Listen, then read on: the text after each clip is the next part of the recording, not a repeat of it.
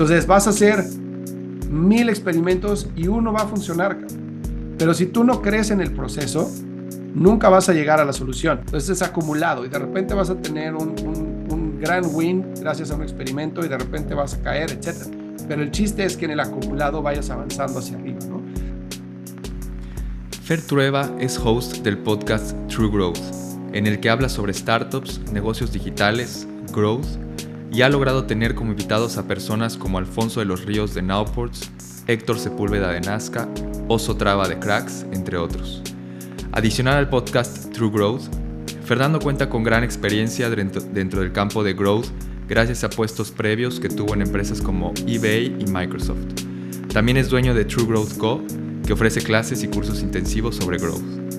En este episodio aprenderás sobre qué es growth, la diferencia entre growth y marketing digital, tips sobre podcasting. Para saber más de True Growth Co, visite el sitio truegrowthco.com. Para conectar con Fer podrás encontrarlo en LinkedIn como Fernando Trueba. Hola Mundo es un podcast de Da Codes firma de transformación digital que ofrece servicios de desarrollo de software para startups, empresas y gobiernos. Para saber más visita el sitio www.dacodes.com. Hola a todos, bienvenidos a un nuevo episodio de nuestro podcast Hola Mundo. En esta ocasión eh, tenemos un episodio un poco diferente porque pues estamos entrevistando a un entrevistador profesional eh, está con nosotros Fer Trueba, host del podcast True Growth. Es un podcast que ha tenido un gran auge en las redes sociales, en los medios. Fer ha entrevistado a personalidades del mundo emprendedor, del mundo startupero, del mundo de tecnología y de VCs. Eh, personajes como Poncho de los Ríos de Nowports, Héctor Sepúlveda de Nazca, Oso Traba de Cracks, Bismarck Lepe de Wiseline, entre otros. Y, pues bienvenido, Fer. Gracias por aceptar mi invitación. Y pues nuevamente gracias igual por invitarme a, tu podcast hace unos meses. Claro que sí, Mao. Muchísimas gracias a ti por la invitación. Encantado de estar aquí. Oye, pues como platicábamos un poquito antes, me gustaría que en esta conversación habláramos sobre, pues, cómo se construye un podcast exitoso como el tuyo. ¿Qué es esto de ser un podcaster que pues definitivamente es algo que tuvo su clímax, está, eh, está teniendo su clímax, pero mucho gracias al COVID, em, mucho gracias a, que Spotify ha estado impulsando mucho eh, la parte de los podcasts en su plataforma. Cuéntanos, cuéntanos un poquito para que la audiencia sepa, eh, pues, qué hay detrás de todos estos episodios que probablemente muchos escuchamos ya más podcasts que, qué canciones mientras andamos en el coche o mientras estamos cocinando. Em, y después quiero que nos metamos un poquito más de lleno, ahora sí que a, tu tema duro, a tu especialización, a lo que has hecho, yo creo, más de 10 años de, tu vida, que es el tema de growth, ¿no? Growth, sobre todo para las empresas tecnológicas, para las empresas eh, startups, para quienes están levantando rondas. Em, y pues ahí sí quiero que nos metamos un clavado a todos los temas de em, adquisición de usuarios, eh, retención de usuarios, cómo se mide eso, cómo, cómo, qué, qué se mide, eh, las estrategias que probablemente hayas visto que más le funcionan a tus, a tus alumnos. En fin, tenemos mucho que hablar que probablemente no nos dé con, con, con un episodio, pero bueno, sin más, eh, gracias por estar aquí y pues cuéntanos un poquito sobre, sobre ti, ¿Qué estás haciendo ahorita? ¿Cómo te va con el podcast de True, True Growth? Muchas gracias. Mira, el tema del podcast de True la verdad es que es una historia muy padre porque yo nunca lo pensé como un negocio, ni mucho menos. Eh, como bien mencionaste, los podcasts han tenido un auge muy fuerte a partir de COVID, eh, sobre todo en México. Yo vivo en Estados Unidos, como sabes, hace 13 años y creo que como muchas tendencias se adoptó el tema de podcast antes aquí de, lo que llegó a Latinoamérica, ¿no? Em, y yo era un consumidor de podcast, pero como loco, cuando trabajaba en Microsoft en Seattle, eh, hacía commute todos los días a la oficina, igual cuando estaba en eBay en San Francisco, hacía commute una hora, 40 minutos y siempre me echaba un podcast. Eh, me encanta hacer ejercicio, me encanta correr, me encanta ir al gimnasio y siempre que hacía esas actividades me acompañaba un podcast, eh, más que la música, como bien lo dijiste, ¿no? Y encontré yo en los podcasts realmente una fuente de conocimiento y una fuente de inspiración muy padre para mí. Entonces, podcasts como el de Reid Hoffman, como el de Guy Raz, de How I Built This, como el de Tim Ferriss, como el de Jocko Willick de Extreme Ownership, o sea, una bola de podcasts que eh, empecé a escuchar de un tema que a mí me apasiona, que es el emprendimiento y la, tecnología, el mundo de los negocios. Entonces, empecé a escuchar y escuchar y escuchar. Y nunca fui buen alumno en la escuela. En la escuela nunca pude aprender bien de los libros, nunca me gustó, nunca me gustó escuchar a los profesores, pero de los podcasts creo que aprendí muchísimo. Entonces, un día le dije a mi esposa, cuando tenga tiempo, voy a hacer un podcast porque me encantaría poder llegar a mucha gente y tener el impacto que los podcasts han tenido en mí en los últimos años desde que los empecé a escuchar, ¿no? así empezó todo. Y siempre lo dejé como en una libreta durante dos años y medio, casi tres años, en una libreta, eh, porque pues no me había dado el tiempo, ¿no? Y, y decir que no me da el tiempo creo que es un pretexto, porque básicamente no le había puesto la atención. Entonces llegó COVID y pues me puse la, el objetivo de sacar un proyecto de COVID. Entonces le dije a mi esposa, voy a comprar un micrófono, voy a meterme un blog a ver cuál micrófono jala bien y cómo se graba esto los podcasts y voy a invitar a cinco amigos a que me cuenten su historia de emprendimiento y vamos a ver qué sucede, ¿no? Entonces empecé así en COVID en 2020, en septiembre, 2021, eh, perdón, en septiembre, y pues a partir de ahí empezó a crecer. El podcast fue aceptado, empecé a hablar con clientes este, que tenía de lado de consultoría, con amigos que había ido a la escuela o con los que había crecido juntos, etcétera, que creía que tenían historias inspiradoras desde un punto de vista de negocio. Y entonces empecé a, a moldearlo como yo quería hacerlo, ¿no? Entonces empecé por ese lado y después empecé a meterme más en emprendimiento, después más en inversión. Ahorita en la temporada 2 estamos en temas mucho más técnicos de cómo levantar dinero, qué es el early stage venture capital, qué es la adquisición de usuarios, o sea, mucho más técnicos prácticos para que la gente pueda aplicarlos en su vida diaria, ¿no?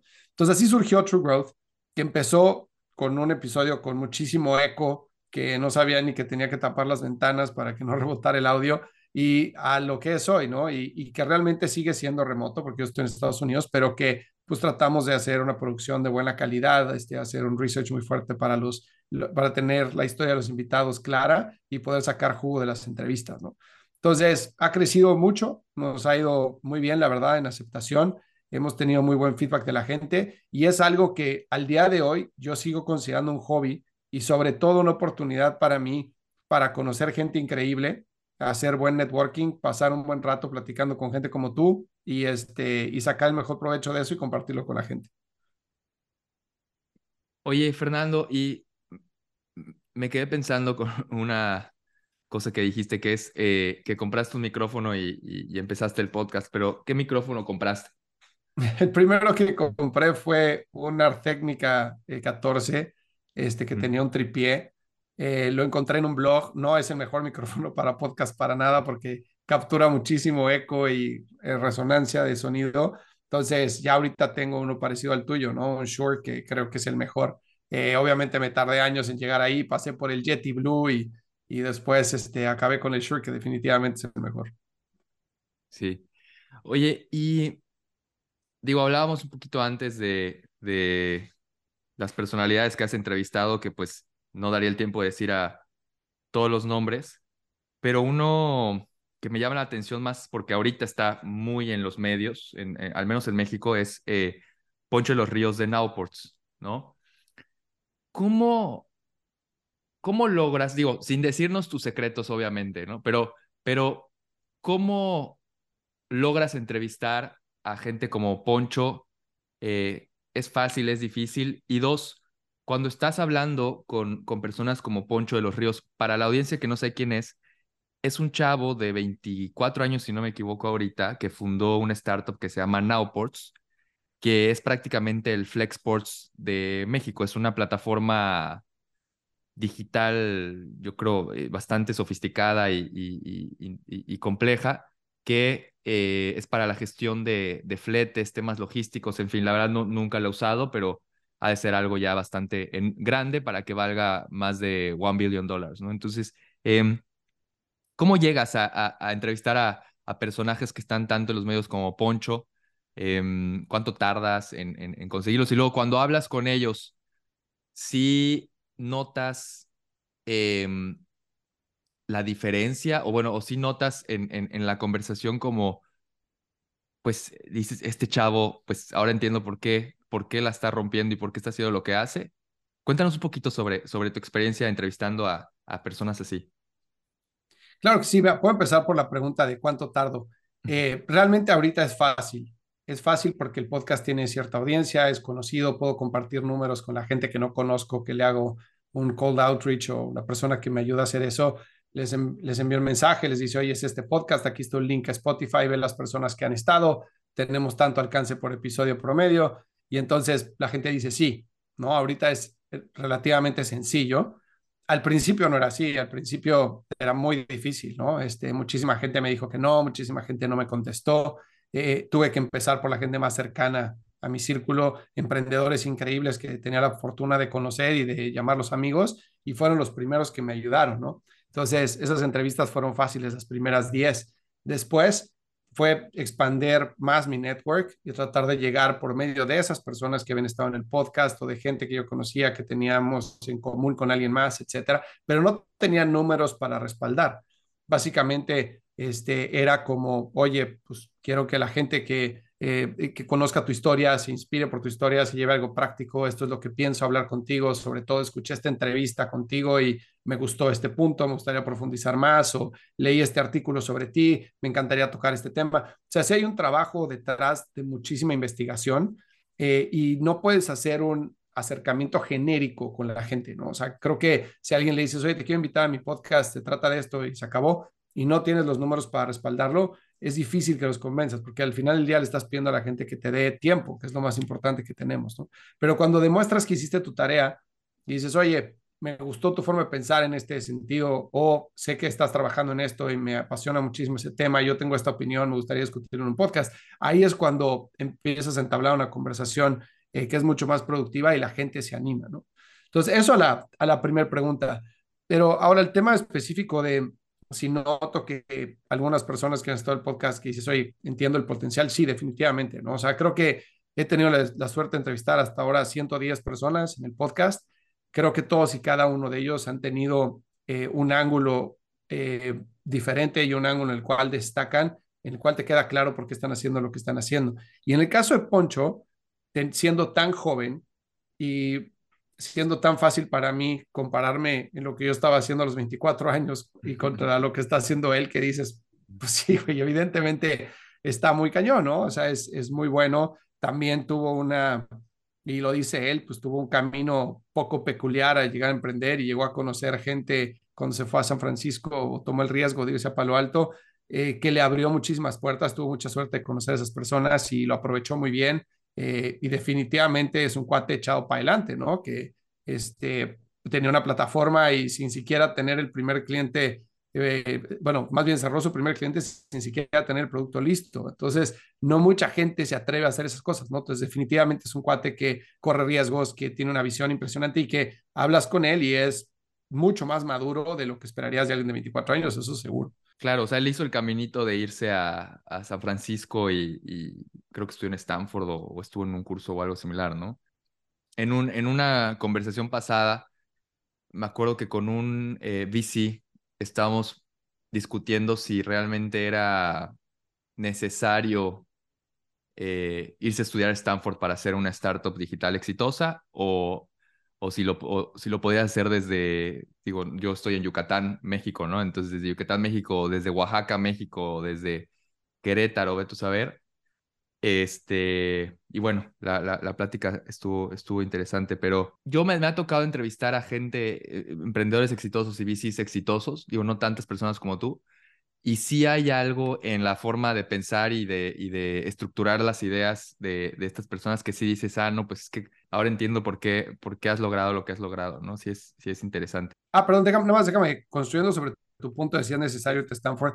Hay un libro que te recomiendo de la gente que, que esté escuchando el episodio, se recomiendo muchísimo, que se llama Super Founders, que habla de todos los mitos que existen alrededor del emprendimiento, ¿no? Eh, y están basados en estadística. Entonces, el autor del libro lo que hace es estudiar las últimas 200 compañías que llegaron a tener una evaluación de arriba de un billón de dólares y este, entender y o sea, romper completamente el background de los founders de las compañías para entender cómo habían llegado a donde habían llegado. Entonces, hay muchos mitos que él soporta con números y otros que rompe con números y dice, esto no es verdad. Entonces, hay mitos como, por ejemplo, tienes que haber ido a una Ivy League School o tienes que haber sido un college dropout como Bill Gates o como Mark Zuckerberg o como Reid Hoffman o cualquiera de ellos, o que tienes que haber tenido un co-founder, este, o que tienes que estar en tus 20 o 25 años, ¿no? Entonces, todos esos mitos que hay alrededor del, emprendimiento, él los rompe con data. Está súper, súper interesante. Es un libro muy denso, este, en términos de datos. Habla de muchísima estadística, este, eh, tiene estudios de incrementalidad, etcétera, pero es súper interesante porque creo que tenemos unos mapas mentales que muchas veces son equivocados con respecto a qué se necesita para emprender, cuándo emprender, cómo emprender y y, quién tiene mayor probabilidad de éxito, ¿no? Entonces te recomiendo que, que, lo leas. Sí, gracias. Digo, no, lo he leído, he visto una que otra post de estos en LinkedIn que la gente sube, donde se ve como efectivamente la, la edad promedio de los emprendedores exitosos, pues no es los 20 como, como muchos creerían, ¿no? Sino que es creo que 35, 45, no, no, no recuerdo 45, bien. 45, sí. 45, ¿no? Eh, y sí, o sea, es, es, muy, es muy bueno leer estos facts porque eh, muchas veces tenemos ideas erróneas de, de la realidad, ¿no? Eh, lo que te, quería preguntar es eh, sobre el podcasting. ¿Tú cómo ves el futuro del podcasting? O sea, ¿qué, qué crees que sigue en cuanto a, al formato? ¿Tú crees que este formato de podcasting, podcasting se, mantenga mucho tiempo o evolucione a algo, algo más? Ahorita veo muy de moda en las redes sociales podcasters que entrevistan a, a, los invitados, pero ya en, bueno, ya, ya están regresando obviamente al presencial, al formato presencial, entonces entrevistan en, en, una sala. Em, ¿Tú crees que este formato se, se mantenga de, de, entrevistas para podcasting o tiene que evolucionar algo diferente? ¿Tú para True Growth estás planeando algo nuevo para el futuro? ¿Estás planeando este, probar hacer algo diferente para, para tu podcast, para tus episodios? Cuéntanos un poquito sobre eso, ¿no? ¿Qué, qué ves en el futuro próximo eh, en el mundo del podcasting y para tu podcast de True Growth? Claro, creo que hay muchas, eh, muchas tendencias que podemos destacar hablando o respondiendo esta pregunta desde un punto de vista de modelo de negocio, desde un punto de vista de canales de distribución, desde un punto de vista de el formato tal cual, ¿no? Entonces, cuando analizamos cómo está la gente consumiendo contenido el día de hoy eh, y hacia dónde va, sobre todo con la generación que viene y cómo se comporta en interacción con el contenido, es claro que hay tres tendencias súper importantes. La primera es que los formatos van a ser más cortos. O sea, la gente tiene una, un attention span muy corto, ¿no? O sea, lo ves con los niños, con los adolescentes que no pueden ver ni siquiera un partido de fútbol y esperarse los 15 minutos del intermedio porque a que empiece el segundo tiempo tienen que cambiarle a ver algo más, ¿no? Eh, todo el tiempo están tratando de estar estimulados por contenido y en el momento en el que no los estimulas, los pierdes. Entonces, creo que las entrevistas largas eh, van a quedarse en cierto sector para cierto tipo de podcast, pero en general serán mucho más cortos los contenidos que tendrán más, más éxito, ¿no? Eso por un lado. Por otro lado, también creo que la erupción de video es súper importante. Em, si ves, eh, al principio todos los podcasts eran de audio, ¿no? Este, Spotify, Apple Podcasts, etcétera, son por naturaleza, eh, son plataformas de audio, pero también el crecimiento que ha tenido YouTube y que ha tenido Twitch, por ejemplo, con formatos de entrevista, de contenido live, de dos personas hablando a cámara, etcétera, han tenido un crecimiento bestial. Entonces, creo que video también entra dentro del mix de las tendencias y, los formatos que tienen que considerar los creadores de contenido. Y el tercero es exclusividad, y ese va un poquito más del lado de, del modelo de negocio, pero cada vez surgen más las, eh, o sea, el tronco es el podcast y las ramas que tiene como, como, como generación de revenue, ¿no? Entonces, por ejemplo, eh, tener un podcast en el cual eh, publicas una parte de una entrevista con una persona o de un contenido en particular, pero después tienes que estar suscrito a una lista de distribución para tener el resto del contenido, como puede ser el behind the scenes o como eh, best practices o como otro tipo de contenido que no se comparte en el core del, contenido, ¿no? Entonces, creo que ese tipo de, cambios vienen muy fuertes, sobre todo en la parte de monetización, porque si ves cómo hace dinero los podcasts, pues es por ad revenue, ¿no? Entonces tienes por un lado la parte, ya puedes hacer el día de hoy programática en publicidad, en, contenidos de audio en, las diferentes plataformas, pero realmente necesitas un volumen muy grande de impresiones para poder hacer dinero ahí.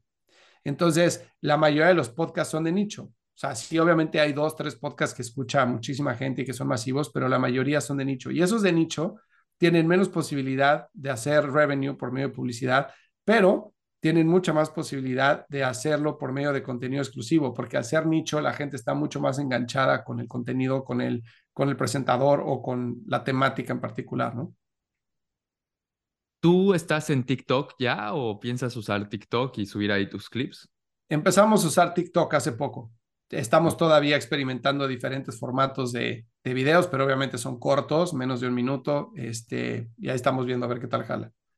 Sí, yo de hecho eh, una de las cosas por las que me gusta usar, me gusta usar TikTok es porque ahí sigo muchas veces a los podcasts que escucho en, en Spotify y suben los clips. Hay, hay un podcast que, que a mí me gusta mucho em, que se llama Choir, que creo que es muy famoso en San Francisco, que son dos, dos personas que este, cada episodio cuentan la historia de una empresa, pero dura tres horas, ¿no? El episodio. O sea, eh, investigan bastante bien la, la, empresa y ellos acaban igual recientemente de utilizar TikTok y está muy padre porque tú, ¿qué pasa? La realidad es que, a ver, hasta de los top podcasters como, no sé, Tim, Tim Ferris o, estos de Acquire, pues tienen episodios malos, o sea, tienen episodios que lo empiezas a, oír y, dices, ya no, ya no lo puedes terminar de escuchar, ¿no? Entonces, lo que hace estos clips de TikTok, bueno, a mí, yo como consumidor de podcast, es que yo entro a, a sigo la cuenta en TikTok veo el clip de 15, 30 segundos de algún episodio nuevo y digo, ah, no manches, quiero, quiero seguir escuchando de, de esto. Digo, el último episodio de Acquired fue de eh, la empresa esta LVMH de Louis Vuitton. Bernarda, Louis Vuitton y todos estos. Dura tres horas el episodio o más. Entonces, obviamente, antes de escucharlo, pues en TikTok ves los highlights con video y ya luego eventualmente escucharás el episodio completo si te interesa, ¿no? Entonces es como una buena fuente de TikTok de em, spoilers o, trailers, ¿no? Como que trailers cortos ya de, de algún contenido ya más largo, ¿no? Está, está interesante lo que dices de eh, el video. Y em, bueno, mismo Spotify ya permite eh, que, que, subas el video ahí. Eh, no sé si tú ya lo estás haciendo. Sí. Estos de Acquire lo, lo, lo hacen. Em, y está interesante, está interesante. Oye, Fer, y para que no se nos acabe el tiempo y entrar a, al otro tema, del que sabes bastante también, es em, el tema de growth, ¿no? Tú toda tu vida, recuerdo cuando, cuando hablamos, me contaste que estuviste varios, bueno, ahorita mencionaste que estuviste en Microsoft, estuviste en, en eBay, eh, y siempre en temas de growth. Ahorita eh, tu podcast se llama True Growth, y pues tal vez mucha gente no sabe, pero tú realmente em, bueno, realmente, pero tú te dedicas gran parte de tu tiempo a, a dar eh, coaching, consultoría y cursos de growth a nivel súper especializado para, para startups digitales, si no me, me, me, equivoco.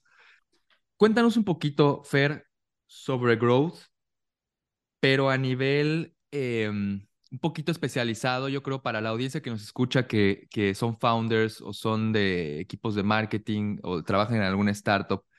Y pues se están metiendo en todos estos términos y conceptos de, de growth que son relativamente nuevos en, en, pues en el mundo de los negocios, ¿no? Tema de CAC, tema de Customer Lifetime Value y, todos estos rollos. Em, pues cuéntanos un poquito desde el que de, uno, ¿cómo entraste tú a este mundo de growth? Em, ¿Qué tanto hiciste en Microsoft, en eBay? Y ahorita, ¿qué es lo que más em, enseñas o, te gusta eh, eh, eh, enseñar y compartirle a tus alumnos en, los cursos que das de growth? Claro, yo entré en el mundo de growth eh, realmente en eBay y en Microsoft aprendí mucho de producto que está sumamente relacionado con growth, ¿no? Eh, y en eBay estuve como director de growth, entonces estuve a cargo de crear ese equipo y este, abrir eh, oficinas en, en, diferentes países, pero sobre todo hacer full funnel optimization desde captación de tráfico hasta compra, recompra, lealtad, etcétera, ¿no? Entonces, ahí empecé a meterme mucho en la metodología de growth. Y como nosotros lo enseñamos y como yo pienso en growth, es de forma holística desde un punto de vista del negocio. Y déjame contarte un poquito de la frustración de por qué yo empecé True Growth y por qué el contenido que hacemos, los cursos que damos son como son. Yo estuve como CMO de una empresa en, aquí en Estados Unidos, eh, bastante grande, vendía más de, de 2 billones de dólares al año. Y como CMO tenía, estaba a cargo del equipo de growth, estaba el equipo de, marketing, estaba a cargo de customer support y tenía algo de producto, pero no tenía ingeniería. Entonces, cuando a cuando yo hablaba con el CEO, con el board de directores y me pedían más resultados de crecimiento, pues yo siempre buscaba los puntos de aceleración del negocio y veía dónde estamos nosotros ahorita, cómo crecemos en dónde podemos acelerar más y qué nos está deteniendo. Y ese qué nos está deteniendo en un producto de tecnología sí o sí está relacionado con el producto. Entonces, si tú no tienes la posibilidad o la palanca de mover ingeniería, de priorizar el roadmap y de poder mover los puntos de fricción, o, o sea, reducir la fricción en esos puntos, no vas a poder crecer a un mejor ritmo. No importa o no vale la pena que te den más dinero. Entonces, muchas veces las conversaciones en las que yo me veía envuelto con el CEO y con el board de directores era, ¿cuánto necesitas para crecer tanto? Entonces yo les decía, el problema que tenemos en esta empresa en particular no es el presupuesto de marketing. El problema que tenemos es que tenemos una deuda técnica muy fuerte que tenemos que pagar y nos estamos quedando atrás con la competencia. En particular en una empresa de delivery, ¿no? Entonces, los algoritmos de asignación de pedidos eh, por geolocation y de optimización de pedidos para que los repartidores estuvieran más cerca de donde se recoge, donde se entrega, etcétera, era importantísimo, ¿no? Que un repartidor pudiera traer tres pedidos encima si los va a entregar en la misma dirección. Todo ese tipo de cosas no la teníamos. Entonces yo decía, no podemos, o sea, no, no se trata de que yo consiga más usuarios o de que consiga más repartidores. Se trata de que somos ineficientes en la operación porque tenemos un hueco muy importante a nivel técnico. Entonces, en vez de que estemos hablando de invertir en el Super Bowl, en una ad, o de que estemos hablando de abrir un nuevo mercado, pongamos ese dinero en contratar ingenieros para resolver ese problema. ¿Por qué? Porque en el momento en que resolvamos ese problema, hacemos que nuestra operación sea mucho más eficiente, bajamos nuestros unit economics, ganamos más dinero y entonces podemos invertir más. Pero si no hacemos eso, nuestra relación crecimiento-inversión es lineal. Entonces, si ustedes quieren saber cuánto podemos crecer, pues está 100% dependiente de cuántos dólares tenemos disponibles para gastar y eso está mal. Entonces, me había envuelto en, esas conversaciones todo el tiempo. Entonces, cuando decidí salir de esa compañía para empezar True Growth, empecé a trabajar con muchos clientes en Estados Unidos y, y en México y veía que eran las mismas conversaciones todo el tiempo. Todo el tiempo era, ¿cuánto, estoy, cuánto me cuesta costando crecer? ¿Cuál, cuál es mi CAC? Oye, y, y, a regañar al de marketing de por qué el CAC es, es lo que es, por qué no lo bajas no, pues no lo bajo porque la conversión, el checkout es 0.8%. Pues, o sea, ¿cómo, ¿cómo, le hago para que sea 2%? Pues hay que meter una nueva forma de pago, hay que cortar las formas de registro, hay que hacer el landing page más rápido, etcétera, ¿no? O sea, había muchas cosas técnicas relacionadas con el crecimiento, pero extrañamente las compañías crecían en silos. Entonces tenías por un lado marketing, por otro lado tenías a producto y por otro lado tenías ingeniería. Entonces le daban a marketing, que ahora todo mundo le llama marketing growth, cuando realmente no es así, pero le daban a marketing la responsabilidad de crecer y de atraer usuarios y retenerlos. A producto le daban la responsabilidad de pues, desarrollar el producto, la propuesta de valor, el roadmap, y ingeniería, pues de hacer el roadmap de largo plazo. Entonces, cada quien estaba trabajando para su santo, pero los de marketing tenían toda la presión de crecer. Entonces, pues, ¿cómo voy a crecer si no tengo SEO? ¿Cómo voy a crecer si no tengo conversión? Etcétera, ¿no? Entonces, cuando empecé a hacer los análisis, este, fue que hicimos nosotros nuestra metodología, hicimos nuestros cursos y es como se ayuda nuestros clientes, que es básicamente, primero hay que cambiar la cultura de la empresa. O sea, hay que cambiar la cultura desde un punto de vista de tienes que abrirte a experimentación, tienes que abrirte a cometer errores, tienes que abrirte a estar en un constante aprendizaje. Tu cultura tiene que pasar a ser una cultura en la cual la gente tiene que estar aprendiendo todo el tiempo de las cosas que salen bien, de las cosas que salen mal. Número uno. Número dos, hay que cambiar la estructura de la empresa. No puedes tener silos, hay que unir a los equipos, hay que crear matrices y hay que crear tiger teams que puedan estar, que sean multidisciplinarios, que puedan estar tacleando los diferentes problemas que tienes para crecer, ¿no? Y número tres, tienes que entrenarlos en la metodología. Entonces, esos tres pilares tan sencillos como suenan, obviamente son muy difíciles de ejecutar y es donde nos hemos enfocado con nuestros clientes y con los cursos que tenemos.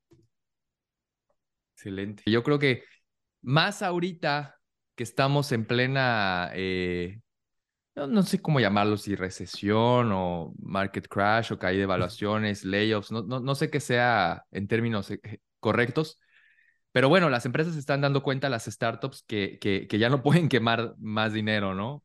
Eh, entonces yo creo que el tema de growth, así como el HR fue como que el área fuerte durante el COVID, yo creo que ahorita el, el, el, tema de growth y hacerlo bien, y hacerlo lean, y hacerlo eficiente, es fundamental en estos dos años que, que, que quedarán de posible recesión, ¿no?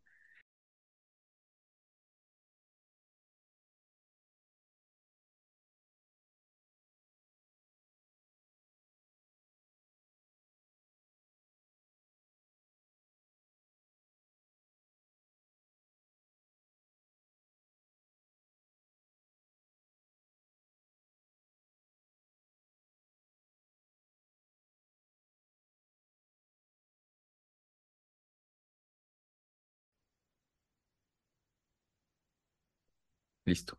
Ahí está. Oye, quiero profundizar un poco en, en algo que acabas de decir, que es que marketing no es growth. O no sé si entendí mal. oh, sí, correcto. ¿A qué te refieres con eso? ¿A qué me refiero con eso? A dos cosas. Eh, marketing tiene control de presupuesto de adquisición, tiene control de campañas de retención, pero no tiene control de producto. Entonces, como mencionaba en los ejemplos anteriores, para que exista una metodología de growth tiene que ser interdisciplinaria, interdisciplinaria desde diferentes puntos de vista. Ingeniería, producto, data, diseño y marketing.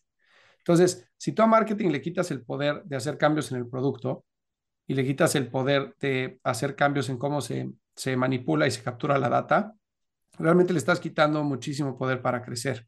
Entonces, a lo que me refiero cuando digo que marketing no es growth, es que a que growth nació con el término growth hacking. Todo el mundo hablaba de growth hacking, ¿no? Y están los ejemplos famosísimos de Airbnb, de Dropbox, etcétera. Pero realmente growth hacking es un proceso más de ingeniería que otra cosa. Ah, pues mira, ahí está. ¿Lo, recomiendas o ya no? Eh, sí, tiene conceptos buenos de, de, experimentación continua, pero más... Para los que nos escuchan, le, le, le acabo de mostrar el libro eh, de Growth Hacker Marketing, que es un libro, bueno, chiquitito y, y era un libro muy famoso. Pero sí, probablemente ya no esté muy actualizado, ¿no? Exacto, es que realmente el growth hacking como tal es un proceso de experimentación continua a nivel ingeniería para lograr este, desbloquear procesos de crecimiento, ¿no? Y, pero no es sostenible porque lo que busca es generar spikes de crecimiento rápidos en el corto plazo, pero no puedes estar creciendo de esa forma este, todo el tiempo, ¿no? Ignora muchas otras cosas, puede muchas veces tener un impacto negativo en la experiencia del usuario, en la retención, etcétera.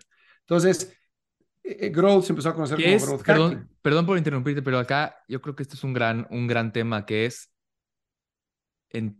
creo, lo que, lo que le está pasando ahorita a todas las startups, bueno, muchas startups, como, bueno, yo uso mucho Rappi, ¿no? Pero Rappi... Eh, no sé si a la fecha ya es rentable, pero pues lo que hacían era justo lo que dices, ¿no? O sea, como que te regalaban, regalaban, regalaban esto, lo otro, este, y luego de repente ya empiezan a subir tarifas, empiezan a cobrar esto, lo otro, porque quieren ser rentables. Y pues el consumidor final no es, no es tonto, agarra y pues dice, no, pues es que ya no, ya no me conviene usarte, ¿no? Em, claro. Eso es lo que estás, estás, diciendo, ¿no?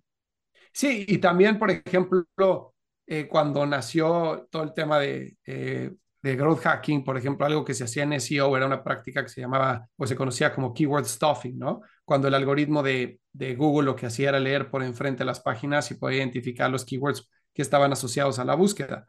Entonces, ¿qué hacía eh, los growth hackers? Agarraban y en un artículo o en una landing page, si el query de búsqueda era canastas navideñas, ponía, estas canastas navideñas son las mejores canastas navideñas que has encontrado en una página de canastas navideñas, porque las canastas navideñas, o sea, no decía nada, simplemente decía canastas navideñas, pero te daba posicionamiento orgánico.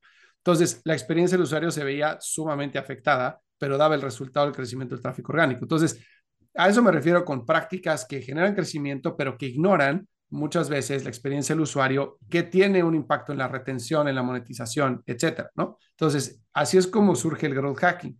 Después se, introduce el término growth marketing, que entonces ya es mucho más holístico.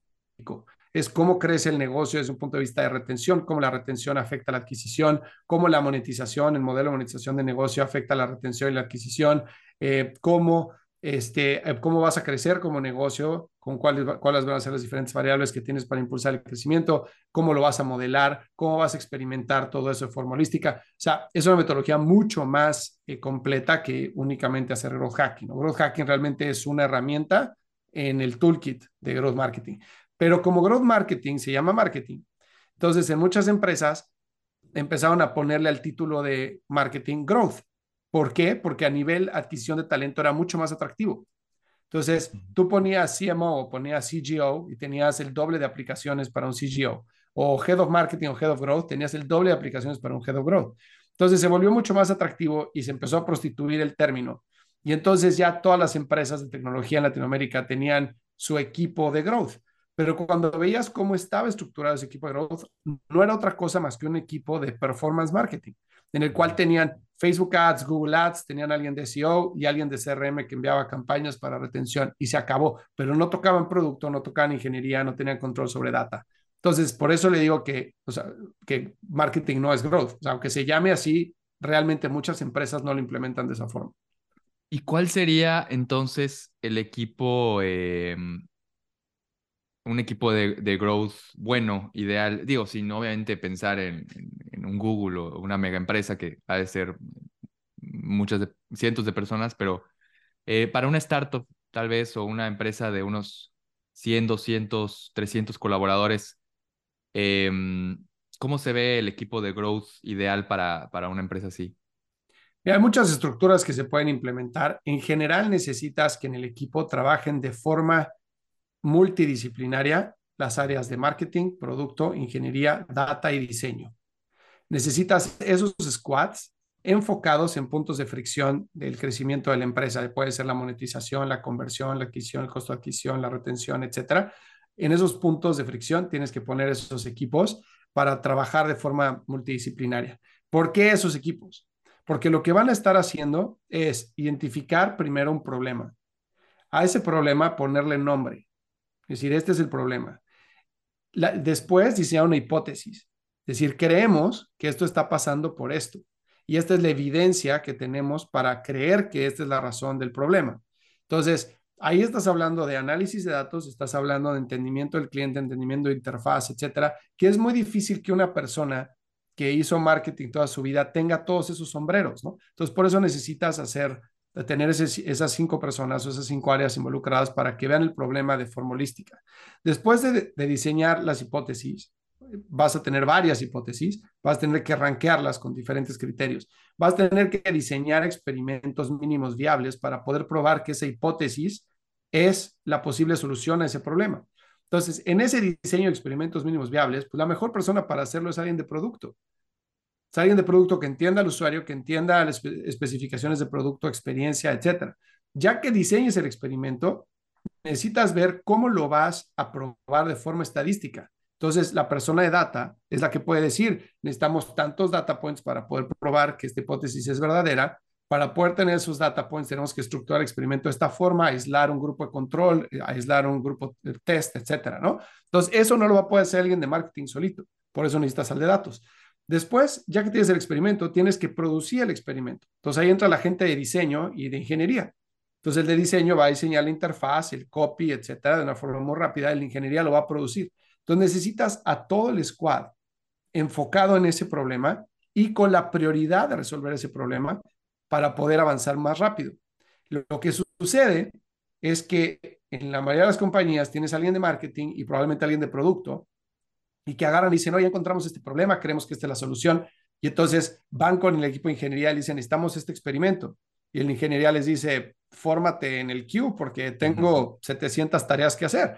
Y entonces se convierte en una conversación en la que el CEO dice, hagan un business case para probar que el impacto que puede tener ese experimento es suficientemente grande como para que lo prioricemos sobre todas las demás cosas que está haciendo ingeniería.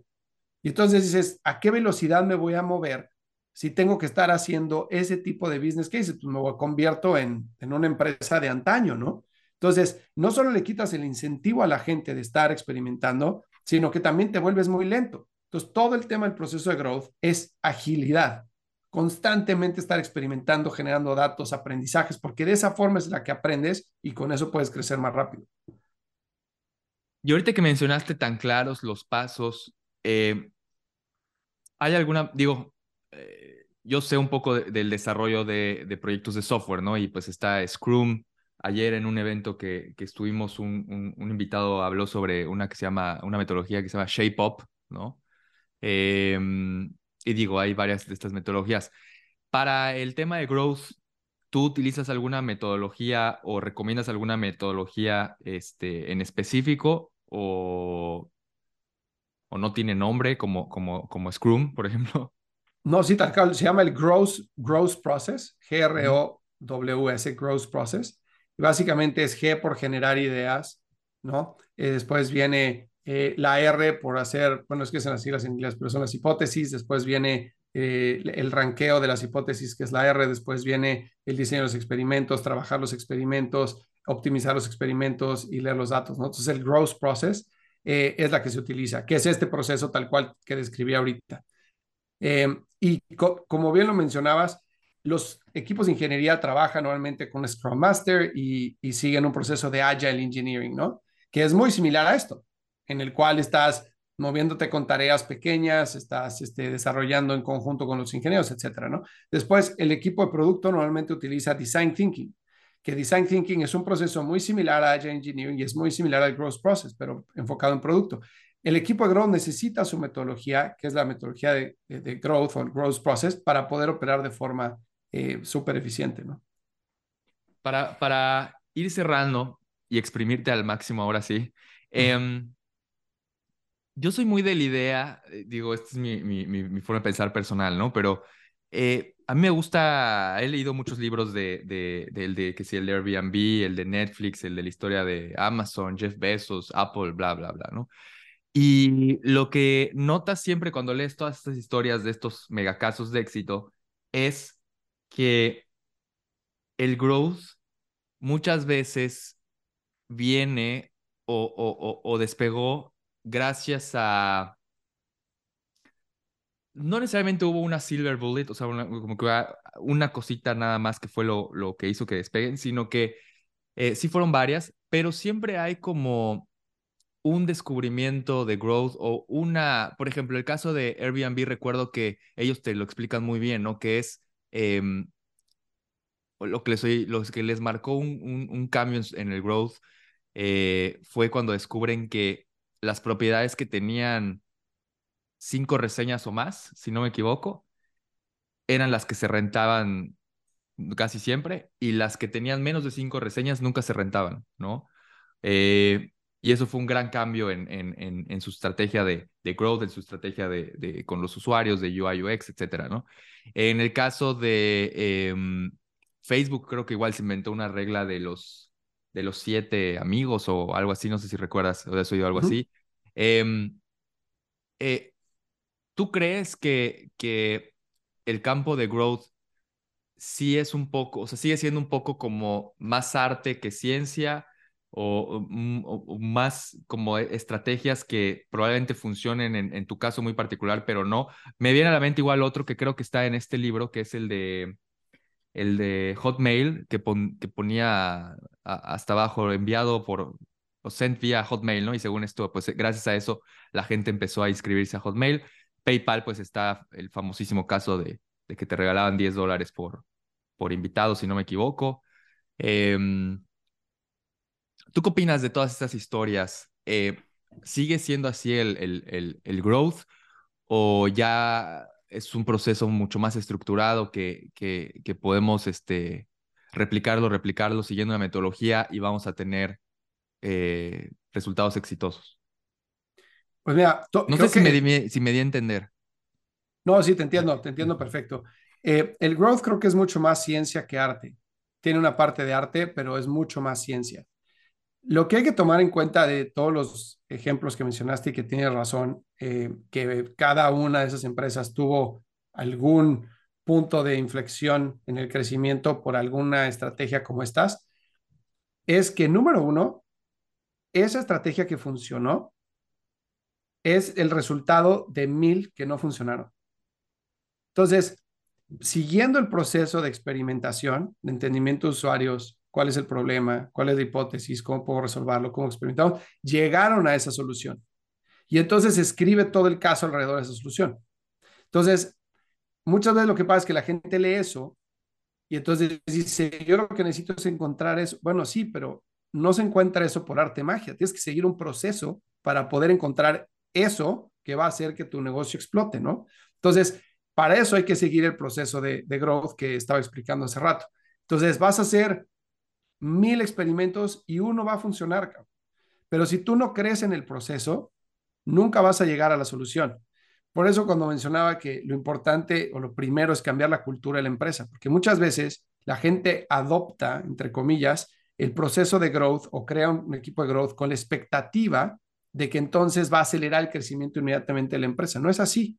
Realmente el crecimiento es acumulado, es como el rendimiento del dinero en la bolsa. Entonces es acumulado y de repente vas a tener un, un, gran win gracias a un experimento y de repente vas a caer, etcétera. Pero el chiste es que en el acumulado vayas avanzando hacia arriba, ¿no? Ahora, otra cosa que es bien importante tomar en cuenta es que todas las empresas que mencionaste son disruptores de su, de su industria.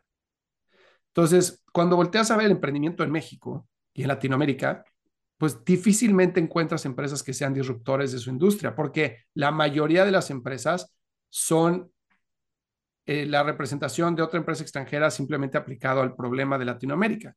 Entonces, ya no tienes ese, ese factor de ser 10 veces mejor que la opción que existe en el mercado, porque pues eres otro.